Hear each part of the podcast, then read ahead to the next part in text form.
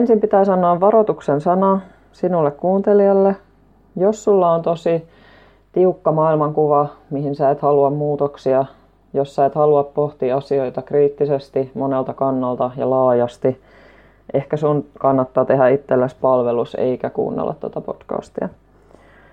Mutta jos sä oot ihminen, joka on utelias, jolla on avoin mieli, joka haluaa pohtia asioita laajasti ja joka on kriittinen, varsinkin valtamediaa kohtaan, niin tämä on sulle. Tervetuloa. Tänään me lähdetään pohtimaan Michael Jacksonia. Ja totta kai Michael Jackson oli valtavan lahjakas laulaja, tanssija, esiintyjä ja hänellä on musiikkia hurumykke. Mutta me ei nyt puhuta siitä. Meidän on tarkoitus puhua näistä seksuaalisen hyväksikäytön syytteistä, joita hän kohtasi jo 90-luvulta asti.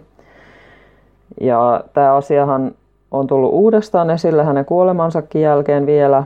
Eli kuolemasta on jo 10 vuotta aikaa, mutta silti näitä syytteitä esitetään edelleen. Ja moni on tietysti mediasta vaan lukenut näitä otsikoita ja ajattelee, että okei, hän on syyllinen, totta kai, ja mitä siinä asia on näin. Mutta kun rupeaa vähän tarkemmin katsoa, että mitä täällä taustalla on, millaiset ihmiset, mitä ne oikeasti halus, miten nämä hommat meni, niin sitten rupeaa nousee kysymyksiä. Ja meidän on nyt tarkoitus tänään tarkastella tota, niitä ensimmäisiä syytteitä, eli 90-luvulla tapahtuneita juttuja. Tästähän se versio, mitä monet ajattelee, mitä tapahtui, oli se, että Michael Jacksonia syytettiin seksuaalisesta hyväksikäytöstä ja sitten hän maksoi tämän perheen hiljaiseksi, koska hän maksoi heille aika ison summan. Tämä ei oikeastaan kyllä pidä paikkansa. Eli mä yritän nyt tässä esittää teille vähän tarkempaa tietoa ja voitte sitten itse päättää, mitä mieltä te olette.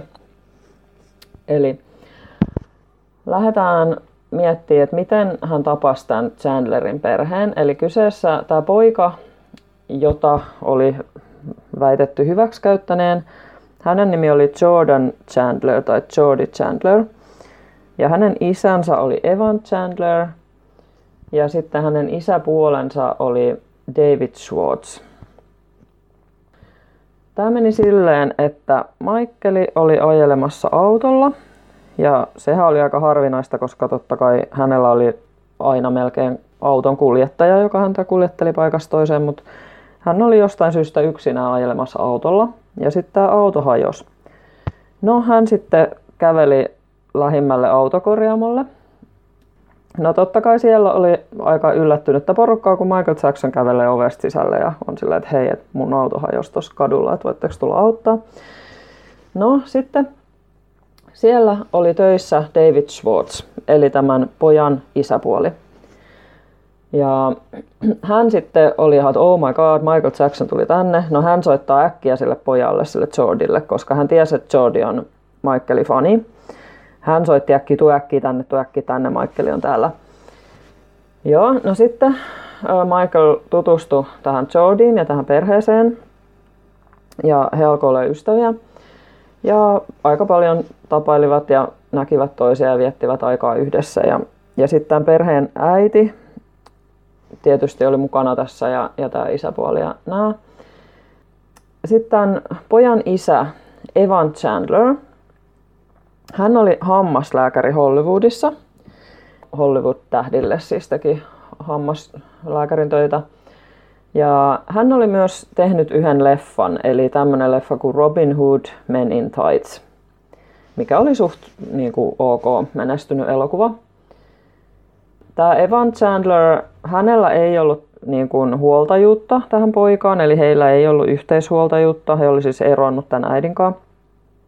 Ja hän ei myöskään maksanut elatusmaksuja, eli hän oli niissä aika monta tuhatta niin kuin, jättänyt maksamatta, eli oli velkoja.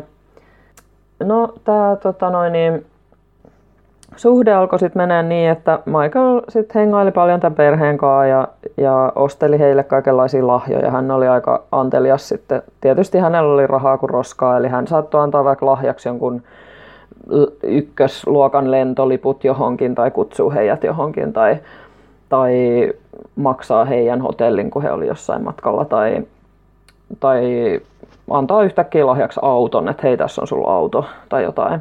Eikä se ollut Michaelille siis iso asia, mutta totta kai niillä ihmisille se on, se on iso asia, jos joku käyttäytyy tolleen. Eihän he ole tottunut sellaiseen.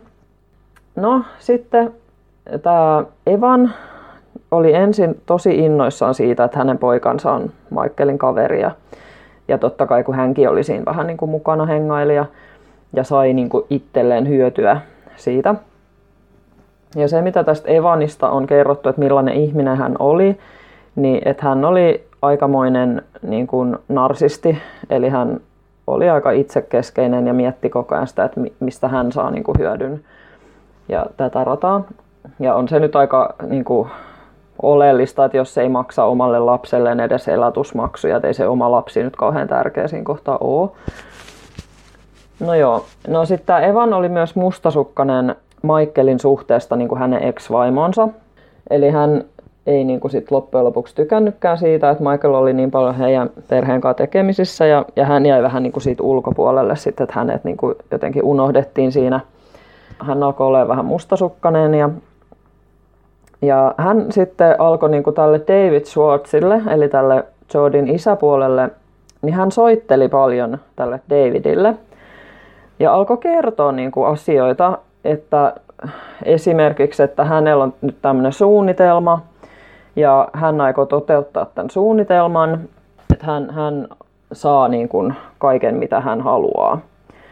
Ja että tämä liittyy niin kuin Michaeliin. Ja tota, hän jutteli tämmöisiä outoja juttuja. Niin kuin, ja, ja tämä David sitten alkoi olla vähän epäileväinen, että mitä ihmettä se nyt niin kuin meinaa. Ja hän nauhoitti nämä puhelut hän alkoi nauhoittaa puheluita sitten sen jälkeen, kun tuli ilmi tällaista.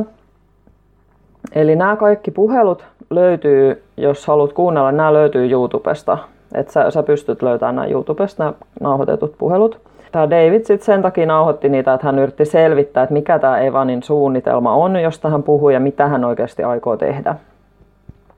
Ja Evan selitti näissä puheluissa, että hän aikoo pitää tapaamisen, johon tulee Michael ja sitten perheen äiti ja Jody ja David. Ja sitten hän aikoo esittää siellä vaatimuksen Michaelille. No sitten tässä on erittäin tärkeä kohta, kun David kysyi sitten, että no miten se vaikuttaisi Jordyin, tämä sun vaatimus. Niin vastaus oli Evanilta, että sillä ei ole mitään merkitystä. Että mä tuhoan heidät kaikki, mä nöyryytän Michaelia uskomattomalla tavalla. Mä saan kaiken mitä mä haluan ja June, eli tämä äiti, tulee menettää Jordin huoltajuuden. Okei. Okay.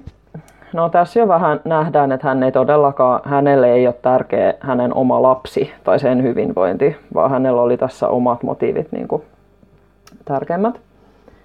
No sitten Evan palkkas asianajajan. Tämä asianajaja oli Barry Rothman – ja tämä Barry Rothman on kans aivan sairaan karsea tyyppi. Eli Rothman oli tunnettu siitä, että hän on todella, todella ilkeä mulkku. Ja hän esimerkiksi teki tällaista oma, omassa firmassa, että hän käytti vuokratyövoimaa. Ja sitten kun ne oli kaksi viikkoa tehnyt hänellä töitä, niin sitten hän sanoikin sinne vuokrafirmalle, että en mä tyytyväinen niiden työhön ja mä en maksa palkkaa. Eli hän teki tätä niin kuin toistuvasti, että hän saa ilmasta työvoimaa. Ja sitten äh, hänellä oli töissä tällainen henkilö kuin Geraldine Hughes. Ja tämä Geraldine on kirjoittanut kirjan tästä myöhemmin niistä kokemuksista, mitä hänellä oli tämän Rothmanin niin kuin, firmassa. Ja tämän kirjan nimi on Redemption, The Truth Behind the Michael Jackson Child Molestation Allegations. Hän on siis kertonut tässä kirjassa tosi yksityiskohtaisesti kaikki asiat, mitä hän kuuli ja näki silloin, kun hän oli töissä tässä firmassa. Ja hän nimenomaan kuuli myös siellä, kun tämä asianajaja ja sitten tämä Evan Chandler puhuivat, että heillä on suunnitelma ja että he aikoo tuhota Michael Jacksonin. Ja tämä Evan sanoi sitten Davidille, että noudatamme tiettyä suunnitelmaa. Valitsin ilkeimmän tyypin, jonka pystyin löytämään. Ja sitten kävi niin, että Evan sai puhuttua tältä äidiltä Juneilta, että hän sai ottaa Jordin muutamaksi päiväksi luokseen, kun hänellähän ei ollut huoltajuutta, että Jordi ei muuten hänellä kauheasti ollut, mutta heillä oli hyvä suhde, niin kuin ystävällinen suhde tämän äidin kanssa ja että et he välillä sitten teki niin, että Evan sai ottaa tämän pojan niin kuin luokseen. No sitten hän vei Jordin hammaslääkäriin, eli omalle hammaslääkärivastaatolleen. Ja hän antoi pojalleen tällaista äh, lääkeainetta kuin sodium amytal. Ja tämä sodium amytal on aikaisemmin tunnettu tällaisena niin kuin totuusseerumina. Eli on ajateltu, että se on niin kuin tämmöinen, mitä elokuvissa nyt on näitä totuusseerumeja, että sit sä alat puhua ja paljastat kaiken ja näin. Mutta sitten myöhemmin on ö, todettu, että hetkinen, että ei tämä olekaan niinku totuusseerumi, vaan tämä on enemmän niinku sellainen, mikä tekee ihmisen tosi alttiiksi niinku sukkestioille. Että ihmiset on saatu uskomaan kaiken maailman juttuihin, kun heidät on ensin huumattu tällä sodiumamytallilla. No, hän antoi tätä siis omalle pojalleen ja hän on itse myöntänyt tämän sitten antaneensa tätä. Ja sitten hän ö, tavallaan aivopesi Jordin niin uskomaan siihen, että Michael on hyväksikäyttänyt häntä, koska Jordi oli siihen asti aina sanonut, että mitä ei ole tapahtunut eikä Michael ole tehnyt mitään niin kuin, ja tälleen. Ja sen jälkeen sitten tämä asianajaja ilmoitti psykiatrille. Ja psykiatri sitten haastatteli Jordia. Ja siinä sitten Jordi sanoi, että joo, että Michael on hyväksikäyttänyt mua ja tehnyt jotain. Ja Joo, no sitten psykiatrilla on tietysti velvollisuus lain mukaan tehdä lastensuojeluilmoitus, jos tulee ilmi jotain tällaisia rikoksia. No hän teki lastensuojeluilmoituksen, poliisi alkoi tutkia tätä asiaa. Poliisi esimerkiksi sitten kävi Neverland Ranchilla tekemässä niin kuin etsimässä tämän koko paikan läpi, eli tämä ranch, missä Michael asui, mikä oli tosi valtava iso paikka. Ne tutki kaikki mahdolliset paikat, kaikki tavarat, yritti löytää jotain todistusaineistoa, jotain niin kuin lapsipornoa tai jotain, ja sieltä ei löytynyt mitään. Eli yksi tämmöinen taidevalokuvakirja, jonka joku fani oli lähettänyt Michaelille, missä on siis valokuvia lapsista, ei siis todellakaan mitään lapsipornoa, vaan tällainen niin taidevalokuvakirja, niin sellaisen ne sitten otti niin kuin NS-todistusaineistoksi, että tämä on nyt lapsipornoa mukamas. Mutta tämä on siis ihan täysin laillinen kirja, ei siinä ole mitään siis pornoa tai mitään tällaista. No, mitään muuta ei löytynyt. Myös sitten Havenhurst tutkittiin, eli sinne tehtiin kotietsintä. Havenhurst on se paikka, jossa niin kuin Jacksonin perhe asui, eli Michaelin vanhemmat, ja missä Michael oli asunut ennen kuin muutti Neverlandiin niin myös tämä paikka tutkittiin. Siellä ei ollut mitään myöskään. Ja tässä kohtaa siis tutkintaan oli tullut mukaan FBI. Eli ei pelkästään poliisi, vaan ihan FBI tutki. Ja FBIn tutkinta ulottui vuodesta 1993 vuoteen 1997, niin kuin tässä jutussa, tässä näiden syytösten kohdalla. Ja mitään ei koskaan löytynyt, mitään todistusaineistoa, että Michael olisi tehnyt yhtään mitään kenellekään. No sitten kävi niin, että, että Jordi piirsi jo, jonkinlaisen kuvan. Tämäkin kuva löytyy netistä, siis tämän pystyy etsimään netistä. Se näyttää, hän piirsi niin peniksen kuvan siihen. Ja tota, se nyt näyttää lähinnä sen sieltä, että siinä on se varsi ja sitten joku sen tötterö siinä päällä, että se nyt voisi näyttää vaikka sieneltä tai miltä tahansa se nyt kauhean yksityiskohtainen tai tämmöinen taiteellinen oo. No, Jordi piisi tällaisen kuvan ja sitten hän selitti niin kuin yksityiskohtia Michaelin genitaaleista. Hän sitten esimerkiksi sanoi, että Michael on ympärileikattu. Ja tämän perusteella sitten poliisi sai niin kimmokkeen, että he menee nyt sitten sinne Neverlandiin ja valokuvaa Michaelin genitaalit todistusaineistoksi, eli nähdään, että mätsääkö tämä kuvaus, minkä Jodi antoi, ja sitten, että millaiset ne oikeasti on ne genitaalit. Joo, no sitten se oli Michaelille nöyryyttävintä, mitä hänen elämässä on ikinä tapahtunut. Eli hän joutui oikeasti strippaamaan, seisomaan pöydällä, strippaamaan ja poliisi kuvaa hänen peniksen ja pakarat ja perseen ja kaikki. Siis se oli aivan hirveätä. Joo, no sitten todettiin, että näin nyt mätsännyt. Eli kun Jody sanoi, että Michael on ympärileikattu, no ei se ollut. Ja näin edespäin, että oli vähän, meni huti koko homma.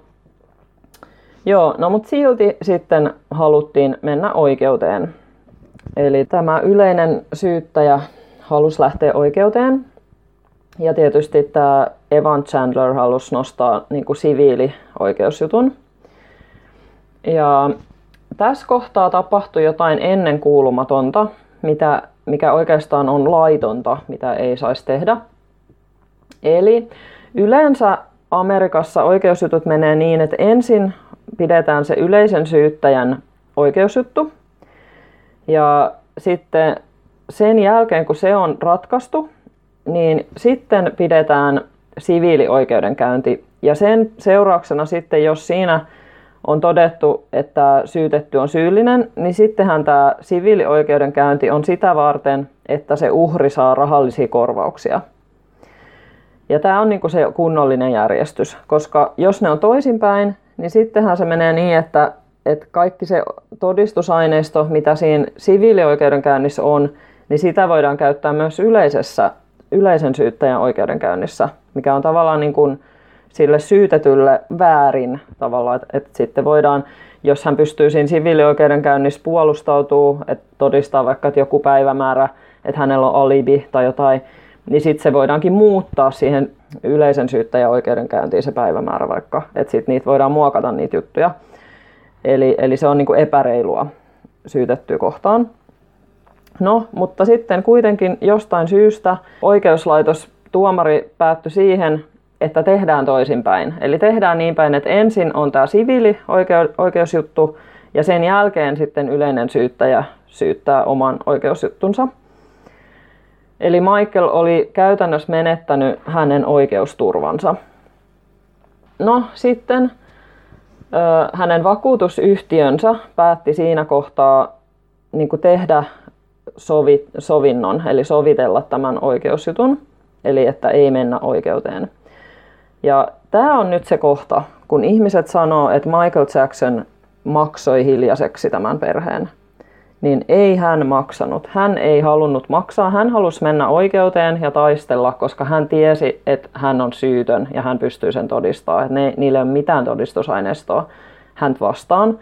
Vielä varsinkin, kun ne kaikki genitaalit oli kuvattu ja ne ei ollut yhtään samanlaiset kuin mitä tämä poika oli sanonut. Ja, ja mitään lapsipornoa ei löytynyt mitään todisteita mistään ja oli tutkittu FBI-voimin jo monta vuotta ja siis kaikki niin totta kai hän tiesi, että, hän, että ei, siitä, niin kuin, ei hän voida tuomita sellaisesta, mistä hän on syytön.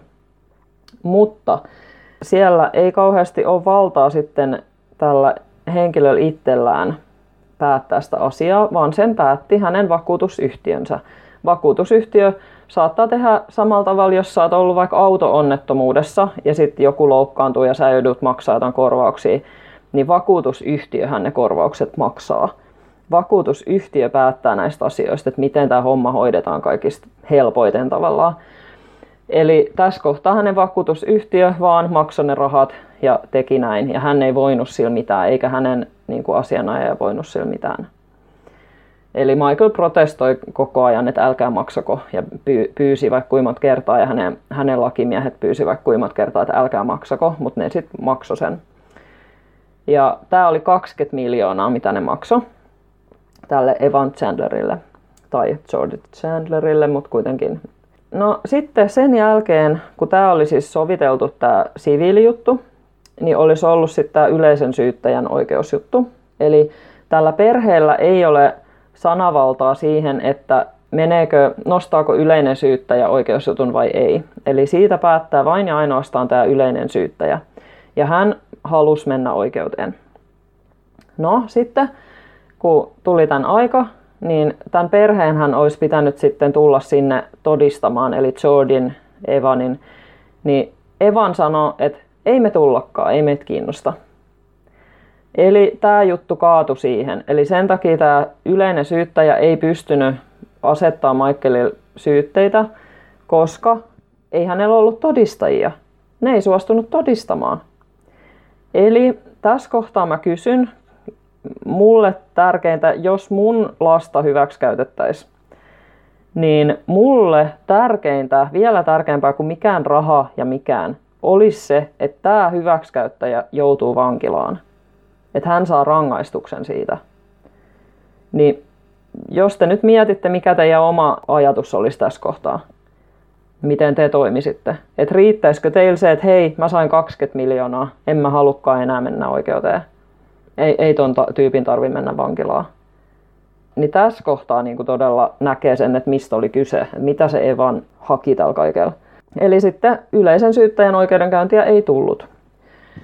Joo, no sitten tämä siviilioikeudenkäynti tai, tai se ö, sovittelu, niin siinä molemmat osapuolet allekirjoitti tällaisen salassapitosopimuksen, joka velvoitti heidät siihen, että he ei saa puhua tämän asian yksityiskohdista kenellekään, eikä saa niin kuin paljastaa mitään tietoja.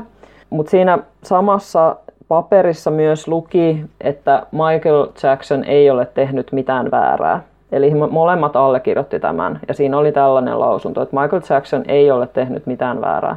Sitäkin mä mietin, että minkä takia tuommoinen piti, että miksi se allekirjoitti tollasen, niin kuin, että, että tavallaan aika, aika outo juttu. No joo, no asia oli siinä. Eli he sai 20 miljoonaa, he ei halunnut saattaa Michaelin vankilaan, he ei halunnut sitä toista oikeusjuttua. Asia oli näin. Selvä. Michaelin maine oli mennyt aivan täysin, se oli aivan täysin pilattu. Ja hänen tietty hermot ja henkinen hyvinvointi oli täysin pilattu. Eli hänellä oli aika rankat seuraukset tästä. Ja hän sitten silloin menikin jossain vaiheessa hoitoon, koska hän oli sitten tota, riippuvainen niin kuin kipulääkkeestä. Että hän joutui menemään ihan niin kuin, hoitoon sitten. No joo, mutta ei tämä loppunut tähän vielä. Sitten Evan yritti vetää uudestaan oikeuteen Michaelin, että hän käytti nyt perusteena sitä, että Michael Jackson olisi muka rikkonut tätä heidän salassapitosopimustaan. Ja siis siinä oli ihan käsittämättömiä perusteita, jotain, että kun Michaelilla oli tämä biisi, tämä They Don't Care About Us, niin sitten, että joku lause siitä biisin sanotuksista muka kertoisi Evanista ja, ja tämä nyt olisi sopimuksen rikkomista ja siis jotain ihan käsittämätöntä paskaa. No joo, no sitten tämä ö, oikeudessa hylättiin tämä hänen oikeusjuttunsa vuonna 2001 ja Evan määrättiin maksamaan Michaelille tämän oikeudenkäyntikulut. Eli hän joutui sitten vielä maksaa, kun hän sai ensi 20 miljoonaa, mutta sitten tämä, mitä hän sitten vaati tässä toisessa, toisella kertaa, niin hän olisi halunnut sitten 60 miljoonaa. Että ei hänellä riittänyt se 20 miljoonaa. Ja sitten hän joutui maksamaan näitä oikeudenkäyntikuluja, niin ties sitten kuinka monta miljoonaa hän siitä sitten joutui maksamaan niin kuin Michaelille takaisinpäin siitä 20 miljoonasta. Että, että aika tyhmä. No joo. No, tämä oli tässä tämä heidän juttunsa. Ja sittenhän vuonna 2005 oli sitten tämän Arvison perheen kiristysyritys. Eli uusi juttu, mistä sitten mentiin oikeuteen. Eli silloin Michael Jackson ei antanut periksi, vaan hän meni oikeuteen. Tässä on vaan mielenkiintoisia yhtymäkohtia, eli siinä oli aika lailla samat niin kuin nämä tyypit mukana. Eli siinä oli sama asianajaja, ja kaikkea tällaista. Eli, eli ihan mielenkiintoista niin kuin sen puitteissa. No joo, mutta mennään siihen toisessa podcast-jaksossa, eli, eli tästä tulee liian pitkä, jos mä rupean siitä nyt puhumaan. Mutta joo, sitten sen verran vielä myöhempää tietoa sitten tuosta Evanista ja Jordista, että mitä niillä sitten kävi niin kuin kaiken tämän jälkeen. No se me tiedetään, että Evan ja Jordi asui yhdessä jossain kohtaa tämän kaiken härdelin jälkeen Evan pahoinpiteli Jordia, eli hän löi Jordin tajuttomaksi jollain ihmeen käsipainolta jollain tämmöisellä isolla niin kuin liikuntavälineellä. Ja hän sitten vielä sen jälkeen, kun toinen makas maassa jo tajuttomana, niin hän ruiskutti vielä sitten naamaan tota pippurisumutetta. Ja sitten vuonna 2006 Jordi pääsi eroon isästään, eli hän emansipoi itsensä tai tavallaan sai sitten tällaisen lähestymiskiellon. Ja hän ei ole sen päivän jälkeen näkynyt. Eli, eli hän, hän on täysin kadonnut mistään. Eli, eli hän ei esimerkiksi tullut sitten tähän 2005 oikeusjuttuun, kun hän olisi haluttu sinne todistajaksi. Hän ei tullut. Hän ei ole näkynyt sen jälkeen ikinä niin kuin missään, missään julkisuudessa, missään kukaan ei ole saanut häntä kiinni. Eli mitä luultavimmin hän on vaihtanut nimensä ja hän ei halua olla missään tekemisessä minkään asian kanssa enää. Evan Chandler tappoi itsensä vuonna 2009, eli hän ampui itsensä. Sitäkin voidaan sitten miettiä, että mikä se syy sitten oli, että että oliko, jotkut sanoivat, että hänellä oli huono omatunto näistä asioista. No en mä usko, hän oli niin paatunut niin kuin sosiopaatti, mutta ehkä hän ei sitten muuten ollut kauhean onnellinen, kun hän, hän ei oikeasti sitten kuitenkaan saanut kaikkea, mitä hän halusi, vaikka hän sai 20 miljoonaa Michael Jacksonilta, mutta silti sitten päätyi tämmöiseen ratkaisuun, niin eipä se tehnyt hän sitten kauhean onnelliseksi. Mutta joo, tämmöisiä asioita siis liittyy tähän juttuun ja sä voit nyt itse päättää, mitä mieltä sä oot. Oliko tämä nyt niin, että Michael Jackson tosiaan vaan maksoi hiljaiseksi tämän perheen, jotta ei joutuisi oikeuteen. Mun mielestä tämä näyttää aika, aika selvältä, että mitä tässä tapahtui ja mistä oli kyse. Mutta tosiaan kannattaa itse tutkia tätä asiaa. Nämä esimerkiksi nämä puhelut, nämä nauhoitetut puhelut löytyy netistä – löytyy oikeuden nämä dokumentit, löytyy FBI-dokumentit näistä tutkinnoista. Että aika paljon löytyy niin kuin tietoa, tietoa tosiaan netistä kaikesta näistä. Ja löytyy Michaelin haastattelu tai semmoinen video, minkä hän julkaisi sen jälkeen, kun hänen genitaalit oli kuvattu ja Neverland oli reidattu, niin hän teki tällaisen videon, jossa hän vakuutti, että hän on syytön ja tällä tyyliin. Nämä kaikki kannattaa katsoa itse ja kannattaa miettiä, että mistä tässä on kyse ja tälleen. Mutta seuraavassa jaksossa mennään sitten noihin 2005 oikeusjuttuun ja syytöksiin ja perehdytään vähän, mistä siinä oli kyse. Joo, kiitos kun kuuntelit. Moikka moi!